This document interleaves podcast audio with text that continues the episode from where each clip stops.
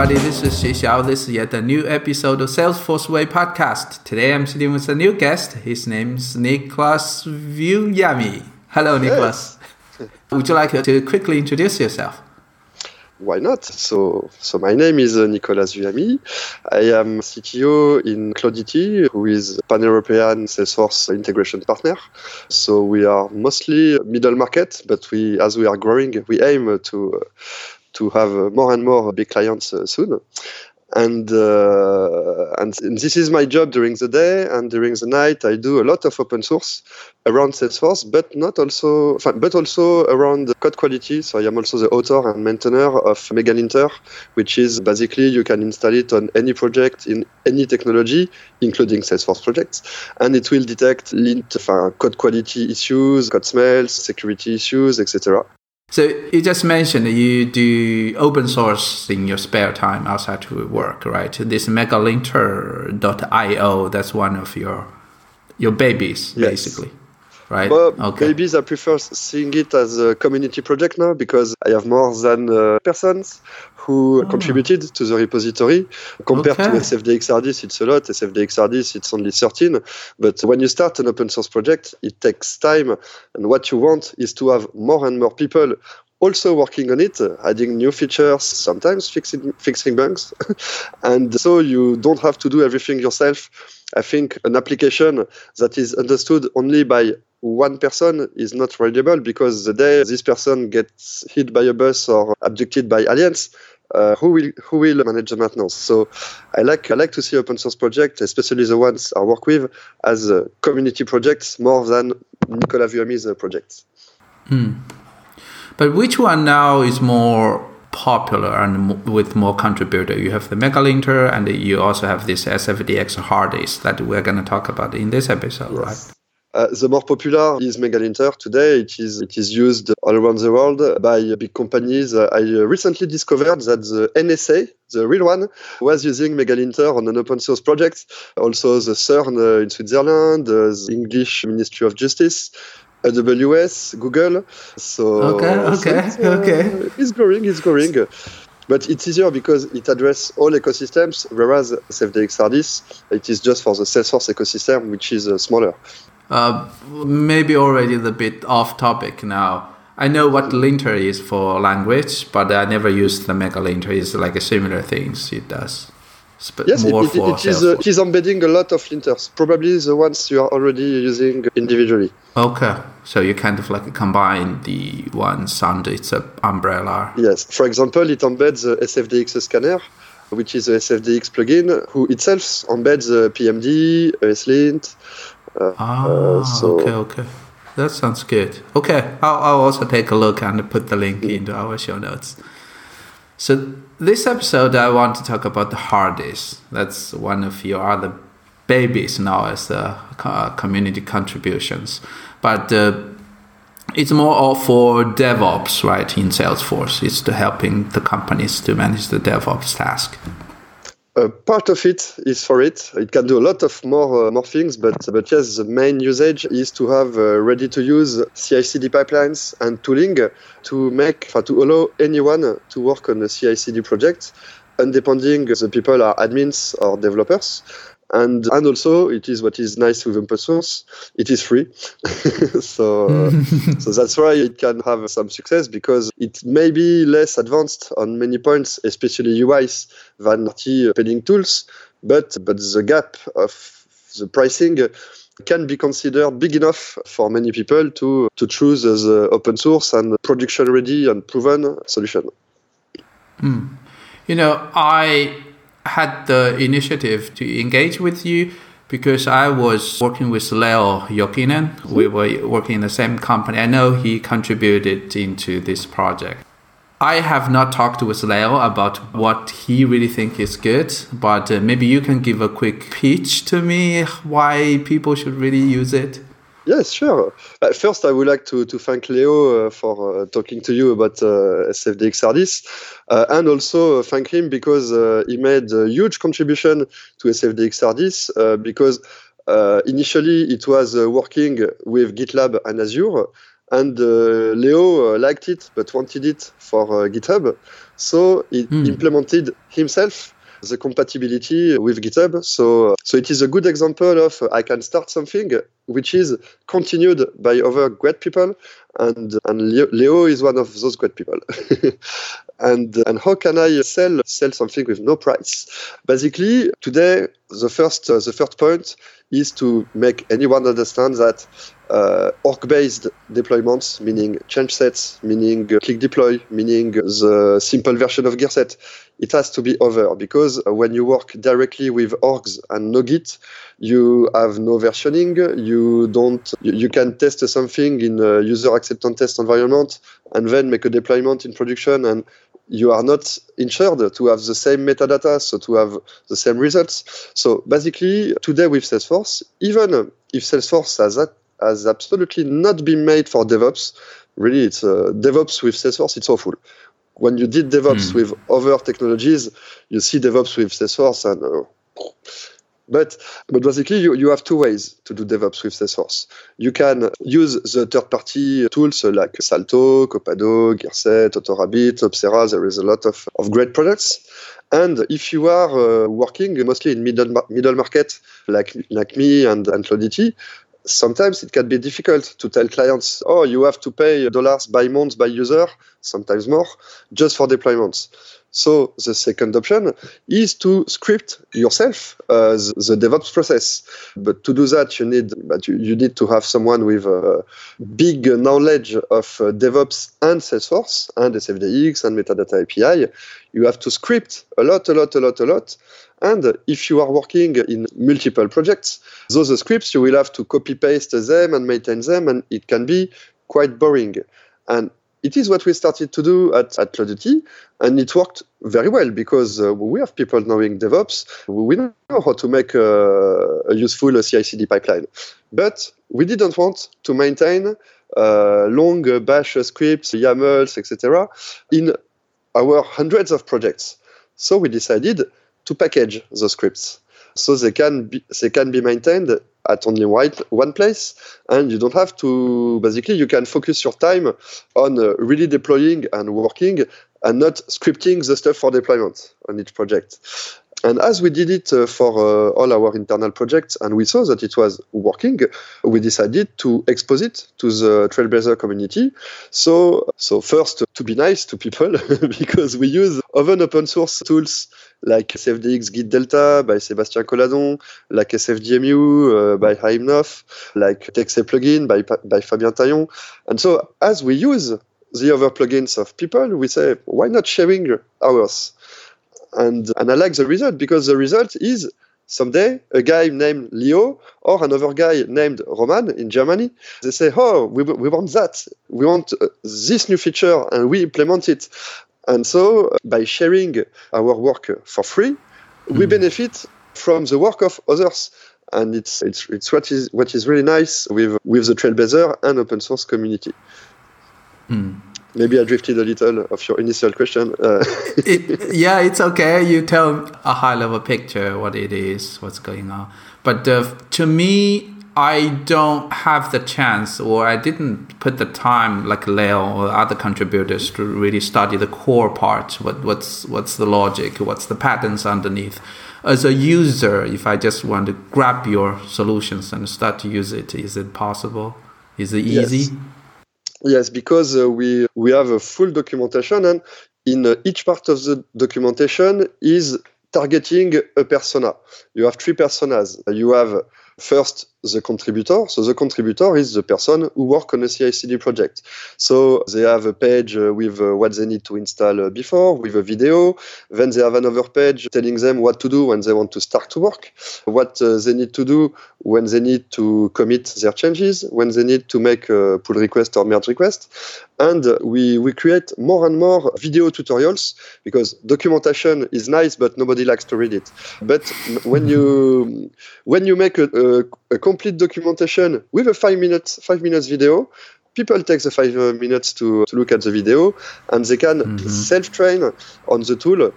Uh, but what is really important is to know that on each CI/CD project, you need someone that will take the role of release manager. Without a release manager, it won't work. And the release manager, it is usually a developer, but not mandatorily. I know some admins in Cloudity that can uh, be release managers. And these are the people who know more than the others about DevOps, sfdx-hardis, deployment issues, and they will help their team anytime they will have an issue. Mm. Sounds like a scrum master in the team to tell people how to do stuff. The best mm, practices. Know. If, if you were talking about agile, yes, it could be, uh, could be that. okay.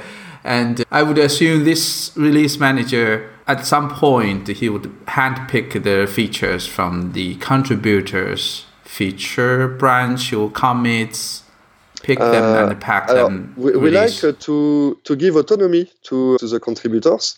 So okay. the release manager it depends of the size of your project. You can allow you can allow contributors to let's say validate themselves their pull request, and if the controlling jobs are okay, or you can you can uh, you can define a peer review or release manager review. It, it depends because you, you have to see SFDXRD's CI/CD pipeline as something flexible. You you have, let's say, a standard CI/CD and rules which is opinionated based on our experience, but you can you, you can change. For example, you can decide that CRM analytics metadata you don't deliver them with with CI/CD, but manually for some reasons.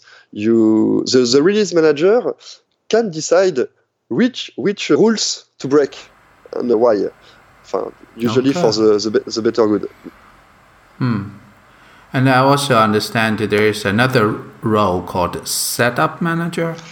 Yes, the setup manager, it is the person who um, set up the, the sfdx-hardis CI/CD pipeline. So it can be on an existing project. So you have uh, all, all, these steps for the setup are also described in the documentation. So you will start from your production org. You will get uh, all relevant metadata. You will create pre-prod, integration, UAT, sandboxes. Uh, you will configure the, serv- the CI server authentication between deployment users and and the, the orgs where you want to deploy. So but the setup you can you can do a simple setup or an extended one. If you do a simple setup, it can take. I have my uh, my colleague Angelique, who is uh, an admin. She takes two hours to to set up sfdx-hardis on an existing project. But when you do that in two hours, you start with no metadata in your repository and it is incremental. Every time someone will update or create something, it will be added to the repository. But I I don't like this way too much, but when you don't have budget or charges, it allows any project to quickly switch to CI/CD. And if you have a little bit more time, you can make a full initialization, a full setup by uh, retrieving metadatas and have a first state that you have to to build manually. But again, it is it is described. And once the setup manager finished his job or her job, he or she can disappear from the project it, the release manager will handle and it's okay. But there are some general challenges in Salesforce just across the org and the, the Git repository. So, for example, I still don't know hardis was a source. How how do we call it? The org based or is it no, source code no. based? Vade retro, source based. uh, source based, okay. All the plugins you see, like DXScale uh, from Aslam or um, mm-hmm. Cumulus CI or sfdx-hardis, it's all source based. So that means if somebody changes the metadata files in org, what would happen if they manually change things? You have you have in sfdx-hardis you have a plugin and a Visual Studio Code extension with a menu, and you have a simple menu. And basically, when you want to to save, to prepare, to publish what you changed in the org, you have a button where where you will click saying bring back my updates locally in my files in my Visual Studio Code, and then you select what you want to commit and you have another button uh, that I called uh, save to simplify. And, mm-hmm. and this button will run automatically some scripts. For example, it can, um, you know that on the profiles in two years, I think, Salesforce will deprecate the rights on object and fields.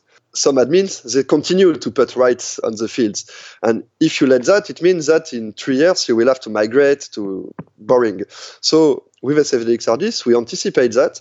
And if there is some object or custom fields rights defined on the profile we'll just remove them from the xml so you, you also sfdx hardis will also clean your metadata and make them more close to best practice that if you did Salesforce.dx manually. See? So just to step back, what you just mentioned is that we are deprecating the profile and use the permission set, right? That's what you yes. mean. And in case the user adds something into the profile, you would take it back and put it into the permission set. I won't move it to the permission set. I will just remove it from the profile. okay. basically, you pro- prohibit it, it happening yes. basically in the profiles. Yes. Okay. Okay. Yes, that, that's definitely one of the challenges to, to manage the profiles across environments.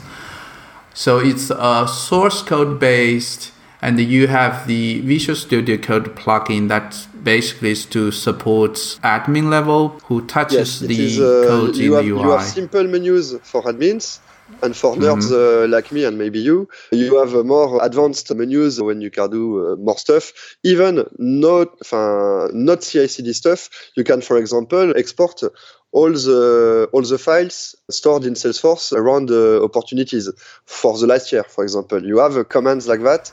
Mm. Uh, you you have commands to uh, you know when you refresh a sandbox, all the emails are with invalid, and so we have we have a little menu uh, that will allow in three clicks to remove the invalid for uh, everyone with admin profiles or even the, the users that you select basically, uh, I work with a lot of admins uh, and developers, and when I see them uh, doing a boring and repetitive task, uh, I say, maybe we can do something for you to simplify uh, your work.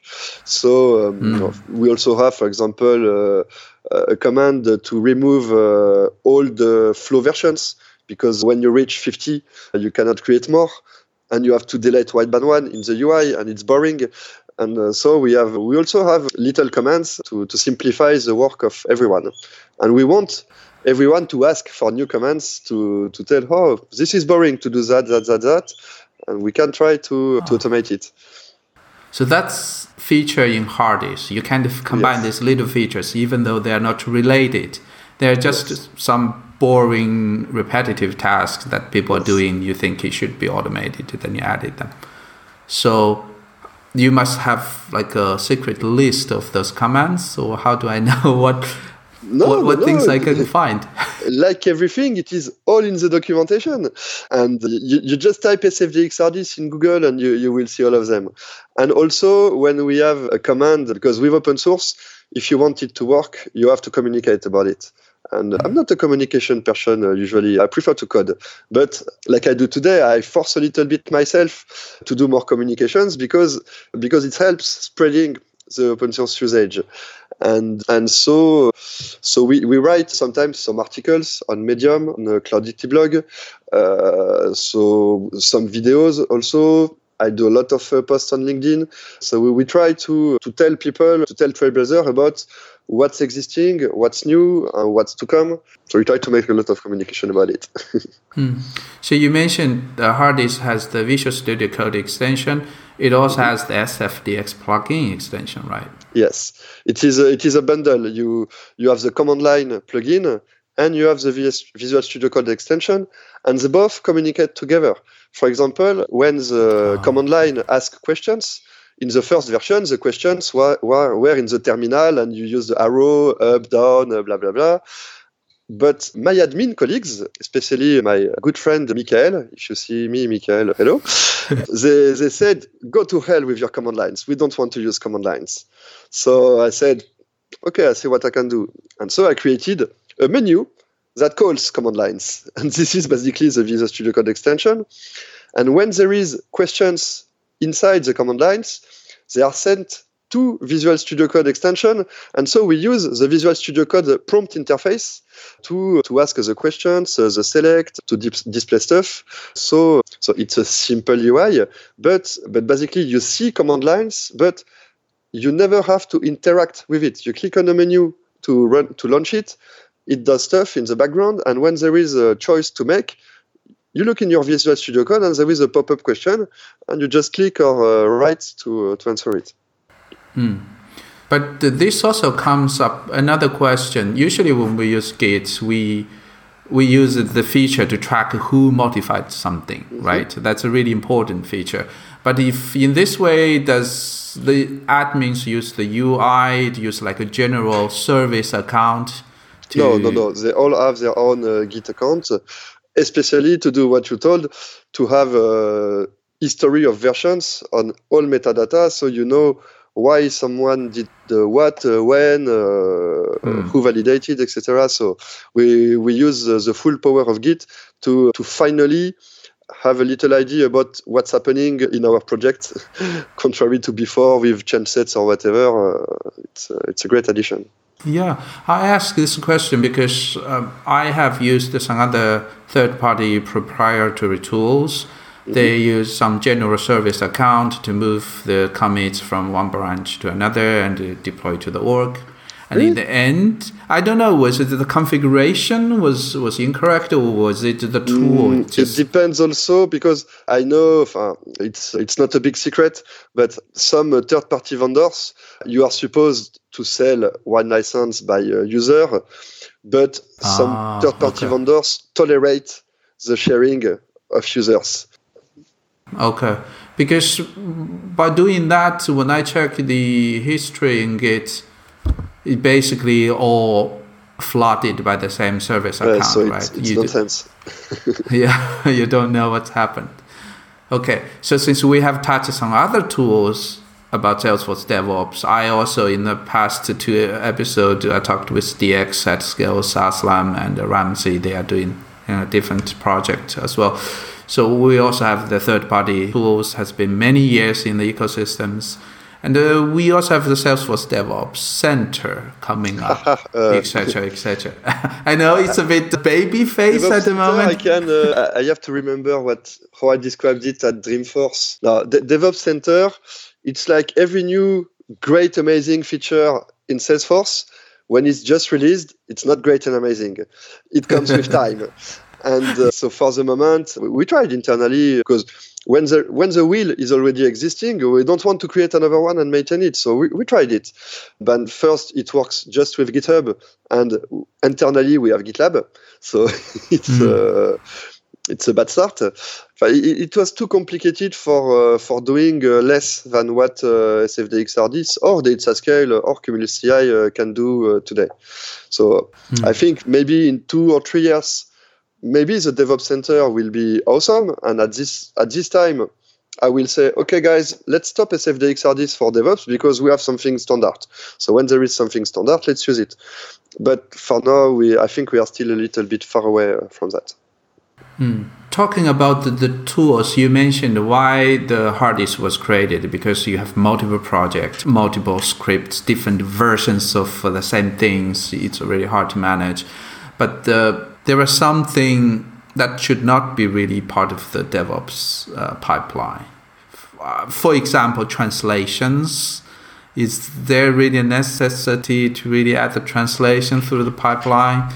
Um, it depends because because if uh, if you are in a multi-country project and during the the user acceptance phase, every country will validate that the translations are good you cannot do them mm-hmm. directly in production. You have to do them somewhere else. And once you have done something, instead of manually exporting, importing in each org, maybe you prefer to have it in, in your uh, Git and deployed automatically.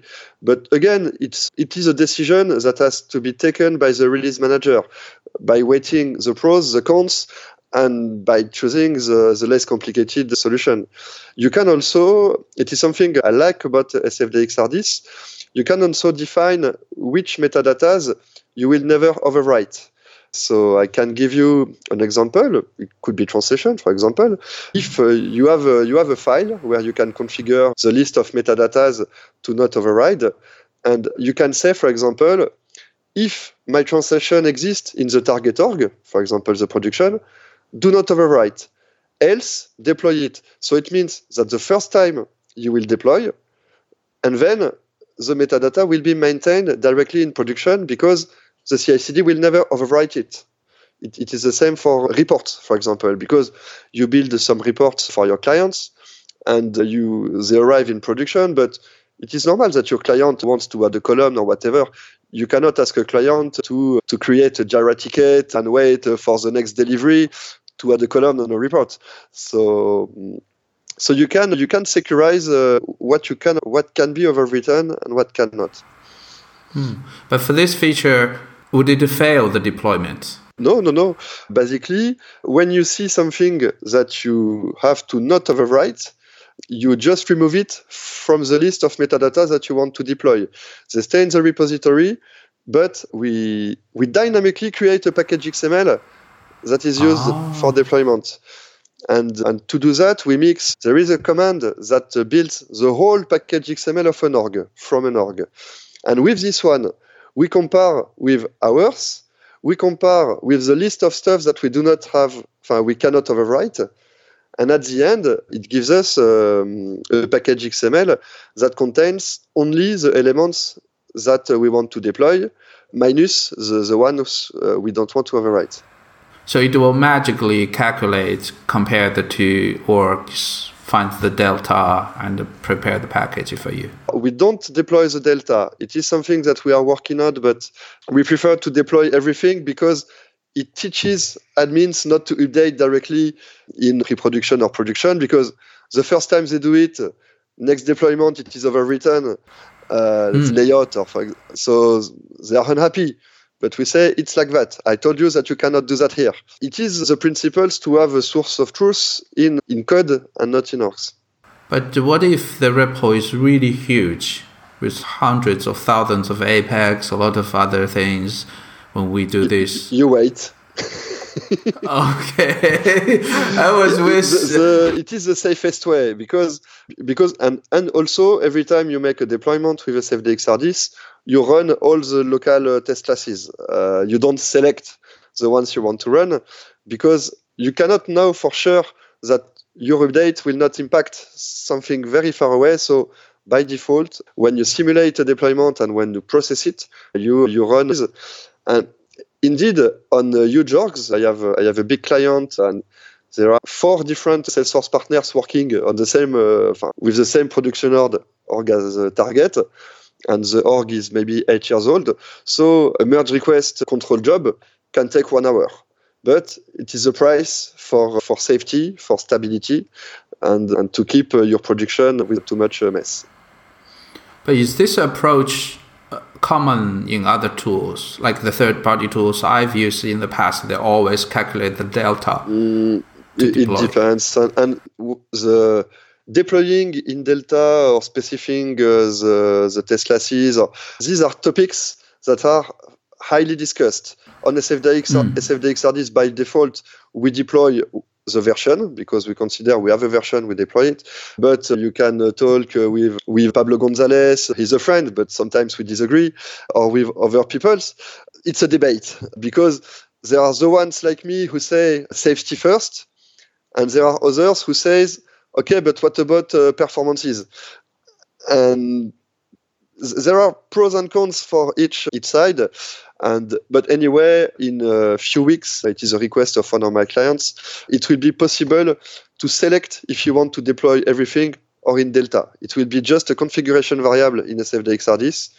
Uh, so even if I disagree with, with, such with such actions, the Delta deployments, especially in production, uh, I don't want my own opinion to prevent someone from using sfdx-hardis. So it is for me not the best choice, but I prefer someone using sfdx-hardis with Delta uh, because I allowed it uh, with an option than someone saying no. But if uh, sfdx-hardis doesn't do Delta, I won't use it.